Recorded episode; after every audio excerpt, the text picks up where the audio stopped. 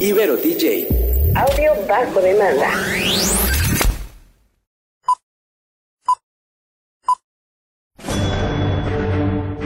Una charla con amigos sobre los acontecimientos cinematográficos lo puedes encontrar aquí en La Esquina del Cine.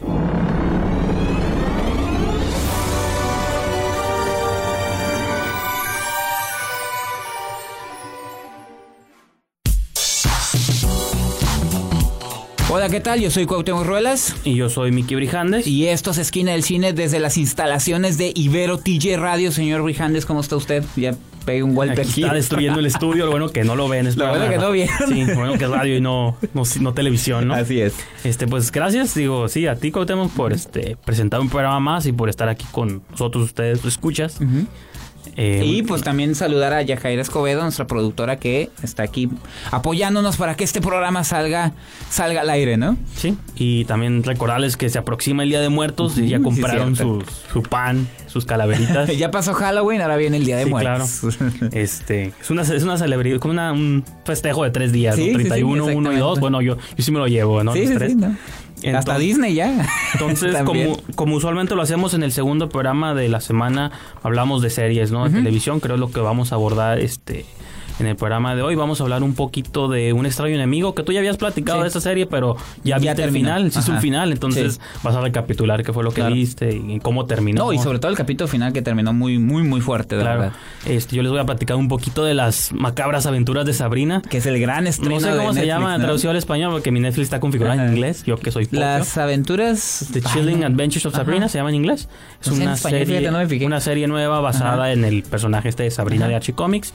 Y finalmente vamos a cerrar con eh, un review que tenemos ya Teníamos guarda- pendiente. Teníamos pendiente de este el Haunting at Hill House, Que es la maldición de la Hill maldición House. de Hill House, Ajá. eh, de Mike Flanagan. Entonces son las tres series que vamos a abordar el día de hoy.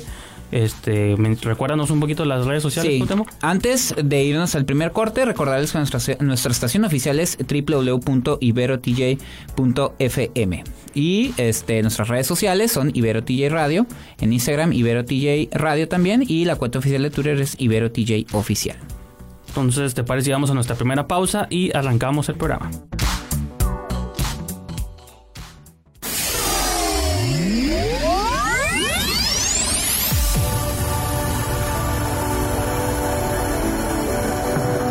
Las estrellas pasan por Que la fuerza te acompañe.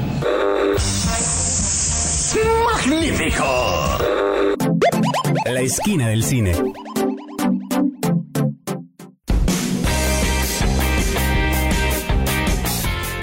Estamos de regreso aquí en Esquina del Cine. Les habla Miki Brijandes. Y yo soy Cuauhtémoc Ruelas. Entonces, un extraño enemigo, Cuauhtémoc. Repito, ya nos hayas comentado Sí. un poquito hace varias semanas. Sí, de la, sí, una serie producida por Amazon Prime eh, en coproducción con Televisa, que lo había Qué mencionado. extraño, ¿no? Así es, y que este todos los episodios los dirige Gabriel Rimstein, que es el, el hijo del maestro Arturo Rimstein, que ya había hecho películas como 600 millas y ya había No, hecho que, trabajo digo, como guionista también. Este, ahorita que vamos a hablar de la serie esta de Hill House de Mike Flanagan, también es muy raro que un solo director Sí. de pronto dir- dirija todos los Todas episodios de una serie Ajá, completa. Que lo ha hecho Mick Garris, lo ha hecho Claro. David Lynch, lo ha hecho casi casi todo con Club de Cuervos. este- ¿Falco la dirigió todos los Contreras? No, No, no, le- hubo tres, dos directores Dos directores distintos. digo, porque es muy raro, pero acá Sí, dices sí. que... Acá sí, Gabriel Rimsen se aventó todo el trabajo y ya habíamos comentado de qué trataba la serie, un extraño enemigo sobre los acontecimientos que dieron pie a lo de la, eh, a la lamentable matanza del 2 de octubre del 68. Y que fue una serie que se estrenó el 2 de octubre, de hecho. Exactamente, se estrenó el 2 de octubre, lanzaron dos capítulos y a partir de esos dos capítulos, todos los viernes era un capítulo hasta terminar prácticamente el mes de- el último viernes del mes de octubre, ¿no? Entonces eh, se hablaba mucho de a dónde iba, cómo iba a terminar la serie, porque el último capítulo pues prácticamente era el fatídico evento del 2 de octubre. Ya toda la serie nos había puesto, como yo mencioné en el, en el capítulo pasado, este los actores principales que llevaron a cabo todo esto. Entonces la, la, la, la- lo que uno esperaba era cómo iba a cerrar esto, cómo lo iba a representar Gabriel Rimstein. No caer tanto en el... eh, cómo, cómo equilibrar eso, ¿no? Y voy a decirlo, lo hizo de manera eh, visualmente poderosa y al mismo tiempo devastadora. Creo que técnicamente Gabriel Rimstein se muestra hábil al mostrar toda la situación que suce- sucedió en la Plaza de las Tres Culturas y devastadora porque creo que logra transmitir tanto el horror y confusión que hubo en ese momento. Yo hace mucho eh, comentaba, o también te platicaba a ti, que Luis González de Alba, regularmente siempre el dato que tiene la gente es el libro de La Noche de Tlatelolco de Elena Poniatowska, pero Luis González de Alba, en las últimas declaraciones que él llegó a hacer antes de morir, hablaba sobre esta confusión entre el ejército, el batallón Olimpia y los francotiradores que había, había francotiradores, ¿no? Entonces, esa recreación se me hizo que cierra con broche de oro la serie, pero lo interesante es que yo pensé que iba a ser miniserie, pero al parecer sí se, Sí, piensa continuación, continua- ¿no? a continuación porque has- hay un cierre muy fuerte, que no voy a decir porque sería como un spoiler, pero también ya toma, eh, ya se la toma de protesta Echeverría y y porque uno pensaría, pues si son eventos reales, Ajá. ¿cómo puede hacer secuela de algo que... Claro, no, pero lo Pero que te la comentaba. continúa, pues, ¿no? exactamente, porque a fin de cuentas Echeverría toma, eh, se hace presidente y eh, suceden estos eventos que en el, como mencionamos en el episodio pasado, lo del halconazo que de Claro. algún modo toca a Alfonso Cuarón en Roma, pues realmente Echeverría en el 71 fue, sucede ese evento y también otros eventos de represión que sería interesante los, to- los tocaran como se tocó en un extraño enemigo el, el- lo, lo sucedido en el 68, ¿no? Entonces, para mí es una de las mejores series eh, mexicanas y una de las mejores series que he visto en el 2018. No, y que bien. curiosamente, digo, siempre hablamos de Netflix. De hecho, las siguientes Sí. dos series que vamos a mencionar Son en Netflix, pero esta es de Amazon, ¿no? Sí. Y que hemos estado hablando siempre de cómo va a llegar Amazon a crear impacto, Claro. pues ahora sí que en el entretenimiento. Y en México, en Estados Unidos, pues ya tiene tiempo, Sí. ¿no? Pero, y que ahorita le está apostando también a producir series mexicanas, que está interesante. entonces, digo, ya, tú ya has hablado aquí de Falco, has hablado Eh, de... Bueno, no me tocó hablar de esa. ah, no, sí, en esquina del cine del Ángel Guardián. Ángel Diablo Guardián. Diablo Guardián, este, hay otra Diablo que Guardián. acaban de estrenar hace poquito, se llaman The Romanov. que Exactamente. no la hemos visto, pero... Ajá. Que no es mexicana, pero que siguen pero lanzando y, y series. por ahí hay participación de actores mexicanos, tengo Sí. entendido.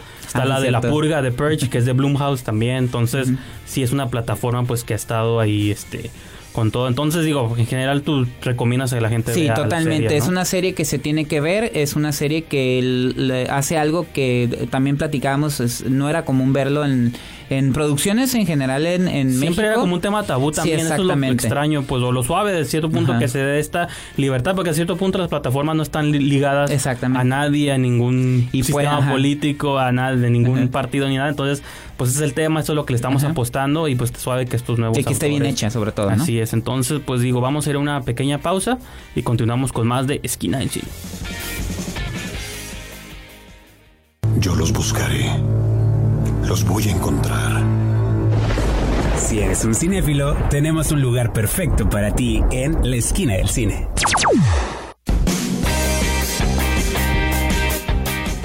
Ya estamos de regreso aquí en Esquina del Cine, les habla Miki Brijandes. Y yo soy Cuauhtémoc Ruelas. Señor Brijandes, ahora vamos a ir con usted para Eh. que inicie a hablar de... para que nos platique de esta serie de que no sabemos cómo, no, no- no investigamos cómo se llama en español, pero de Chilling Adventures No, of digo, Sabrina, así, ¿no? Así como tú ves series para audiencias Ajá. maduras y pensantes, yo veo el- mi tarifa adolescente. Bueno, ¿no? que te voy a decir, porque hay que recordar que Sabrina era un personaje un poquito más, sí, juvenil como tú dices, Sí, sí. pero la versión que estamos viendo en Netflix es una versión eh, distinta, Claro. que no está dentro de lo que comúnmente conocemos Sí. de Sabrina, porque hay que decirlo que en la década de los 90 hubo un sitcom de Sabrina. Sí, con Melissa John Hart, Ajá, ¿no? que vivía con sus tías. tenía tirada totalmente la Sí, comedia. claro, bueno, o sea, la- todas estas están basadas en, digo, así como la mayoría de la gente conoce Marvel Comics, DC Comics, hay muchas otras cadenas, está Vertigo, está Image, están un montón de otras, de un montón de otras cadenas de cómics.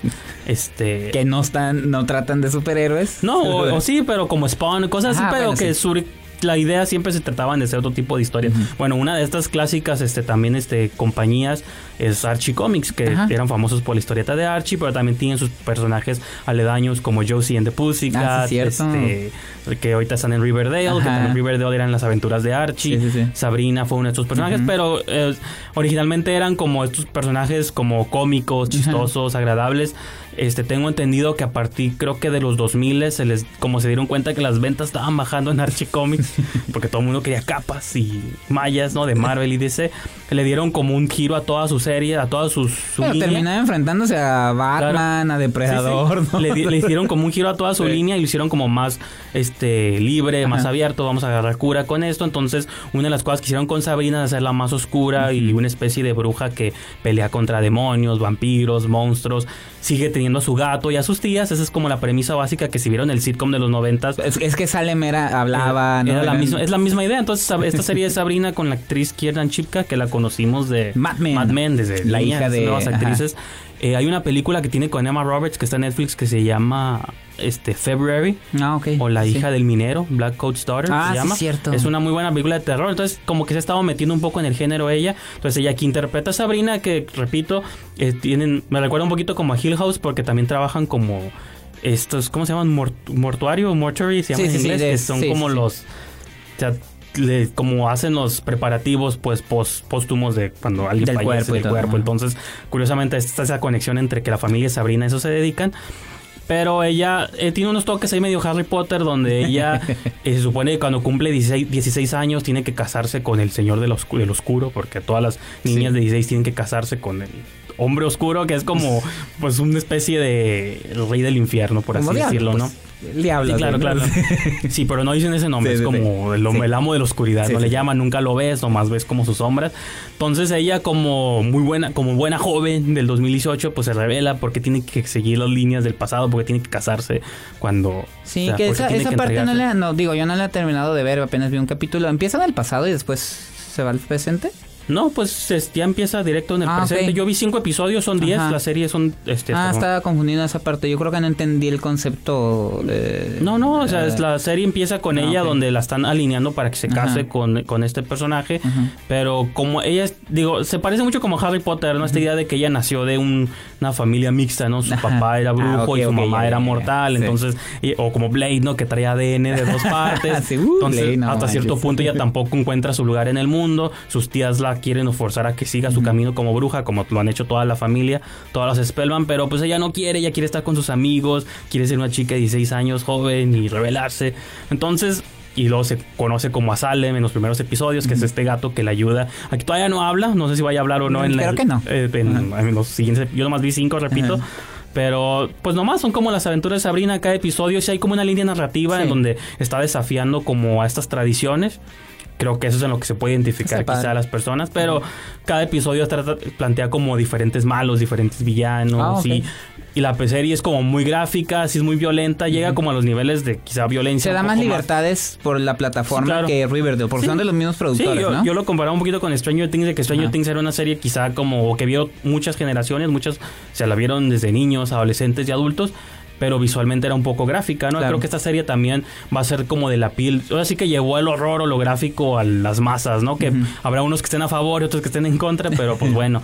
Este, eh, repito, la serie va en el 5, quizá cuando vea los 10, pues ya les Ajá. platico un poquito más sobre ella, pero pues va bien, va, Va bien, va bien, Para los fans del horror light, creo que cumple, ¿no? ok. Y pues siguiendo en la vena del horror no tan light, es una película que está por estrenarse en Estados Unidos, aquí todavía no se estrena. Eh, Suspiria, salió el soundtrack Ajá. este, que, com- compuso Tom York. Entonces vamos a escuchar la pieza, se llama Suspirium, de Tom York, que es este vocalista, compositor de Radiohead. Ujú. Los dejamos con la pieza principal que están promocionando de la película Suspiria, de Luca Guadagnino, y continuamos con más de Esquina del Cine.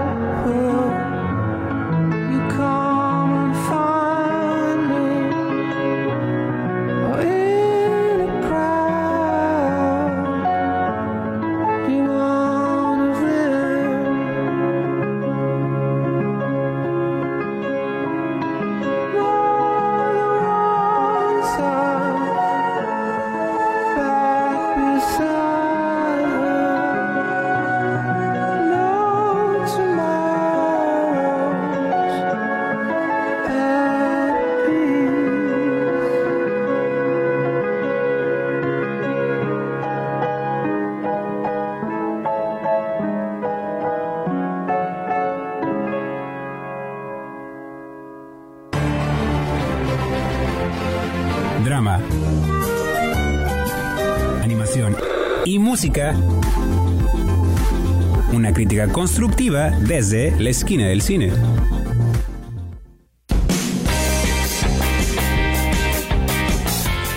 Pues ya estamos de regreso aquí en Esquina del Cine. Ya escuchamos esa maravillosa pieza musical, señor Brijandes. Yo soy Cuauhtémoc Ruelas. Yo soy Brijandes. como Así es. Brijandes. y este, pues de qué otra, de qué otra serie vamos a hablar. Ya hablamos de Un extraño enemigo, Sí, ya hablamos pues, de Sabrina. Vamos, ahorita que acabamos de pasar las fechas halloweenescas Ajá. o de horror, vamos a hablar de una serie que teníamos pendiente de Sí, platicar. Eh, la maldición de Hill House, escrita y dirigida por Mike Flanagan, basada en la novela de Shirley Jackson, me Sí. parece. Shirley Jackson. Eh, que ya se habían hecho como otras adaptaciones previas este, a esta premisa de la casa embrujada.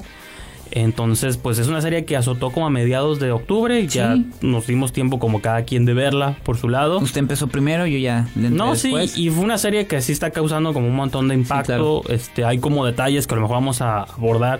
Estos últimos dos segmentos vamos a dedicar a esta serie, pero pues eso es como lo que vamos a comentar. No sé tú qué quieras. Sí, pues de entrada digo, este es una serie que, bueno, nosotros hemos seguido. Yo me tardé un poco y después como que me critiqué a mí mismo. Dije, bueno, si a mí sí me gustan los, proye- los proyectos de Mike Flanagan, ¿por qué no? No, y fíjate que No entré como de lleno, sino como el fin de semana después de que tú empezaste a verla. Yo empecé a ver el primer y capítulo. ahí me pasó lo mismo de que yo vi el primer episodio y Ajá. se me hizo como muy chafa y dije, A mí no, Mike. Flanagan, me quedaste mal y ya no me retracté, pero empecé a ver Ah. comentarios y también pensé lo mismo. Dije, bueno, la de Hush, Mike Flanagan Sí, me gusta. ah, es que es lo que hay que decir, o sea, Mike Oculus Flanagan tiene sus ya, intenciones. Ouija ha hecho cosas. Digo, eh, la de Gerald's Game también que hizo para ajá. Netflix. Digo, no, Mike es Flanagan es de las de un cuento corto de Stephen es de las sea. nuevas voces interesantes en el horror. Entonces dije, tengo que darle otra oportunidad. Entonces retomé. Es que el primer episodio no me gustó. Ahorita voy a explicar por qué. La retomé y creo que ya fue como que me causó este impacto del que todo el mundo estaba hablando, ¿no? Sí, no, y la historia pues en sí eh, desarrolla la... cuenta la vida en pasado y presente de esta familia que, bueno, para los que ahorita se andan sorprendiendo, el papá es el actor este Henry Thomas, que fue Elliot en E.T., y está Carla Eugino, ¿no? Que es la, la mamá y tiene estos... ¿Cuántos, cuántos hijos son? Son cinco. Son cinco hijos. Entonces esta familia lo que hace es adquirir propiedades, irse a vivir ahí, remodelarlas y venderlas. Ese A es un precio negocio. más alto, A precio más alto, ¿no? Entonces es el negocio de, la- de esta familia. Pero, pues da la casualidad que en una de estas casas a las que ellos llegan es la mansión de Hill House, ¿no? Sí, Hill. Eh, Hill House, ajá, entonces... Sí, porque eh, ellos no son los Hill, son Crane. Para que no Ah, crean sí, que los ellos Crane, son la familia Crane, no, Hill. no, ajá. Ellos son Crane. no llegan a esa mansión y este pues prácticamente la casa digamos que tiene como vida propia Sí. y empieza a afectarlos a ellos eh, como familia y de ese modo nos vamos al futuro y vemos como ellos ya de adultos de algún modo la, la, la, la experiencia terrorífica que vivieron en esa casa donde hay un hay varios misterios por resolver a, la- a lo largo de los 10 episodios pues sí ha afectado que este pues uno no tengan una comunicación eh, sana entre ellos el papá ya no está ya no se los los abandonó por así Claro. decirlo uno, de sus hermanos tiene problemas de adicción, eh, otra de- eh, tiene problemas de, de depresión, eh, y así se va desarrollando Claro. la historia, la historia hasta que vamos entendiendo un poco qué fue lo que realmente pasó ahí y por qué la familia Crane está viviendo ese tipo de situaciones que de adultos no los deja avanzar como personas, ¿no? Sí, creo que, digo, la comparación que se le ha Sí. hecho con, eh, res- con proyectos recientes, creo que es Hereditary de Ari Aster. Ah, yo pensé ¿no? que ibas a decir This is Us, pero en terror. No, bueno, también, yo, es que yo no he visto. This Is Us, Ah, tú ok, podrás hablar un poquito más sobre eso, pero Sí, sí, sí. eh, creo que lo que tiene a su favor, igual que lo tuvo Hereditary en su momento, bueno, en su momento fue hace unos cuantos meses, ¿no? sé. Pero en su tiempo, es que hoy Que también la pueden ver en Amazon. Ahí está. eh, es estrenada una serie película. es una serie que se enfoca como que balancea muy bien o como utiliza los elementos del horror para in- para que nosotros podamos interpretar los problemas que causa una familia rota, ¿no? Como Claro. cuando hay problemas en una familia desde chi- y porque hay un hay un elemento que pasa en la vida de ellos donde digo con su mamá que no sé si esto es spoiler o no, no sé qué tan pronto pasa en la serie, pero este eh, vas- se puede Digamos que es un evento trágico. Sí, puede que no hubiera fantasmas, pero es un, es un evento Sí. suficientemente trágico para marcar una familia de por vida, ¿no? Entonces creo que la serie juega como con eso, de algún modo hace estas analogías de los fantasmas del pasado, vienen a perseguirte, pues que es algo Sí, como sí. muy simbólico, pero lo maneja como muy bien y creo que uno de los grandes este, méritos que tiene esta serie es como a través, repito, de utilizar... Es una serie, a pesar de que maneja elementos fantásticos, es una serie bastante realista en cómo... En cuanto al drama. en cuanto al drama y creo que eso es lo más fuerte y te pone como en estados vulnerables, ¿no? Este, vamos a ir a una pequeña pausa y continuamos con más de House.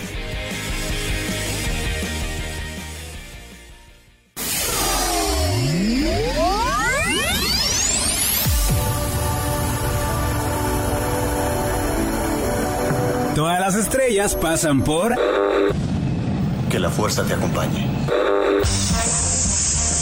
¡Magnífico! La esquina del cine.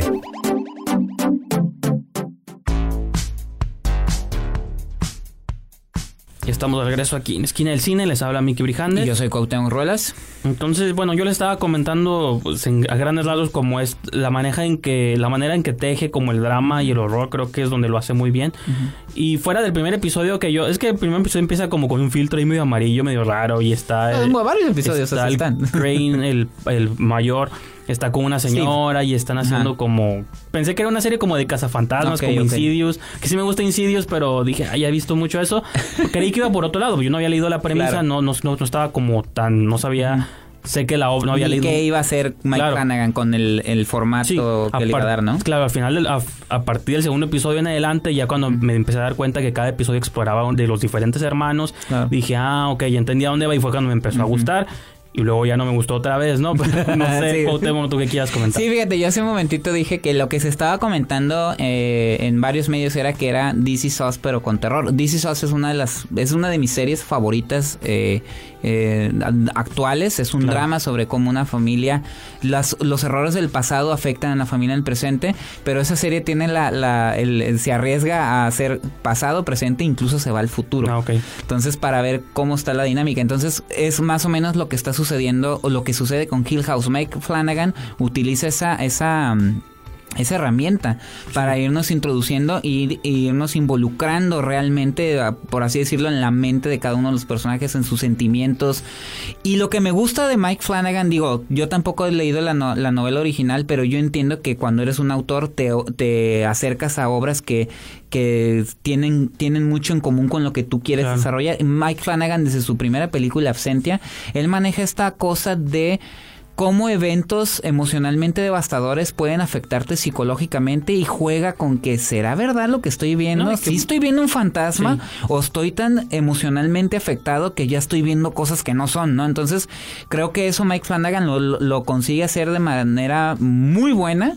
O sea, sí te, sí te mete esta duda y sí es eh, lo, lo que tú dices, es lo consigue de una manera muy realista. O sea, te, te dices tú, es que puede ser posible, o sea, puede ser posible que sea cierto, que, que te dejan claro que lo Claro. sobrenatural está presente, pero lo otro siempre Pero está... lo puedes interpretar como lo que no. Y creo que, digo, la serie fue avalada por Stephen King, ¿no? De algún modo, porque Es él su siempre, compa. él siempre tuitea cuando algo le gusta. Claro. Y él ya le había mencionado alguna vez que él piensa que esta, esta novela de Jackson es de las mejores cosas Claro. que él ha leído, que no es de él, obviamente. Ajá, sí, sí, Pero sí. Se, siente, se ve también como la influencia de King sobre el trabajo de Flanagan, que siempre se ha visto, porque Claro. en los elementos que tú mencionas, que siempre es jugar como con estos dramas y como cosas del pasado. Dramas luego familiares, ajá, familias rotas, ausencia de alguna de las figuras, ya sea la paterna o la materna, siempre hay una ausencia de esas dos, ¿no? Y creo que, digo, bueno, nomás para mencionar como quizá detalles negativos, Sí. creo que los dos estábamos un poco de acuerdo en sus episodios finales. Creo que la serie termina por cerrar de una manera muy sencilla problemas que yo siento que son muy complejos. Sí. Siento que la serie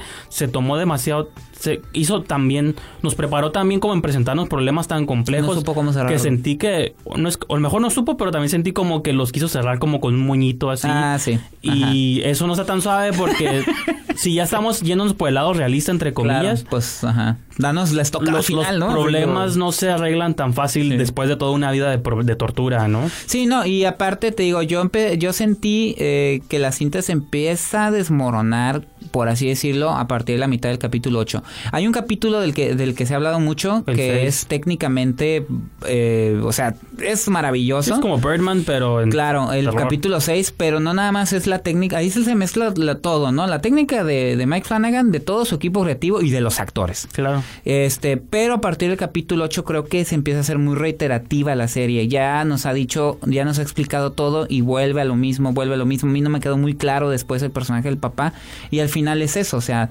estás desarrollando una historia de tal manera que al final siento que no es congruente con lo que estás diciendo. Claro. Creo que se traiciona a sí no, mismo. Mike Mike y, Flanagan. y lo Esa es malo es, que hay reportajes en línea de que Mike Flanagan ahora sí que se echó Cambió para atrás final, con el final. El final era mucho más oscuro y él prefirió irse por otra línea. Y no es que queramos siempre finales oscuros, pero. Pero congruente sí.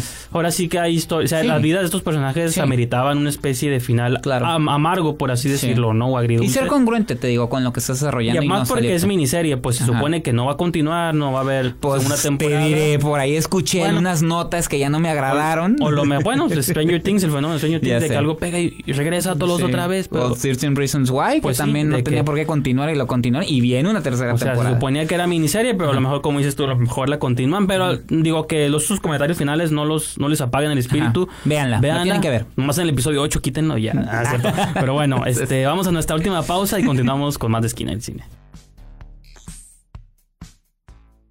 Yo los buscaré. Los voy a encontrar. Si eres un cinéfilo, tenemos un lugar perfecto para ti en la esquina del cine.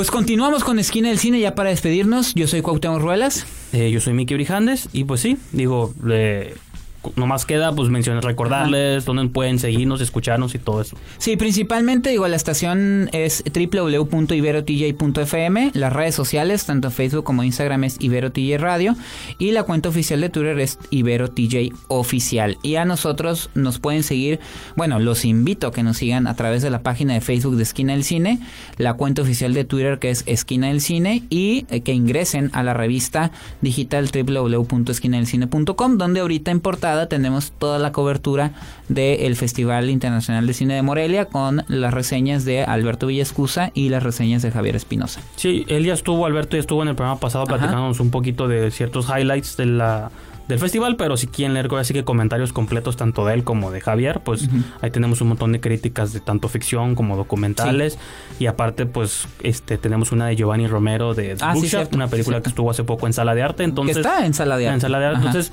este, pues ya saben que en Esquina del Cine pueden encontrar información no solo de las películas y series que comentamos aquí, también de muchas otras cosas más, ¿no? Y viene la reseña de la serie de La maldición de Hill House por parte de Juan Ah, sí. Antonio Pantoja, que es otra opinión que también es, es muy importante tomarla en consideración, ¿no? Entonces, pues todo eso y más en Así esquinadelcine.com. es. Entonces, yo creo que con eso los dejamos. Bueno, ahí me pueden seguir en Twitter, arroba brijandes, y en Instagram también. Y pues yo ya les dije dónde. Ah, Sigan las cuentas oficiales de Esquina del Cine. Entonces, pues yo creo que nos escuchamos próximamente. Adiós. Hasta luego. Corte y queda. Nos escuchamos en la próxima emisión aquí en la esquina del cine, solo por Ibero TJ. Ibero DJ. Audio bajo demanda.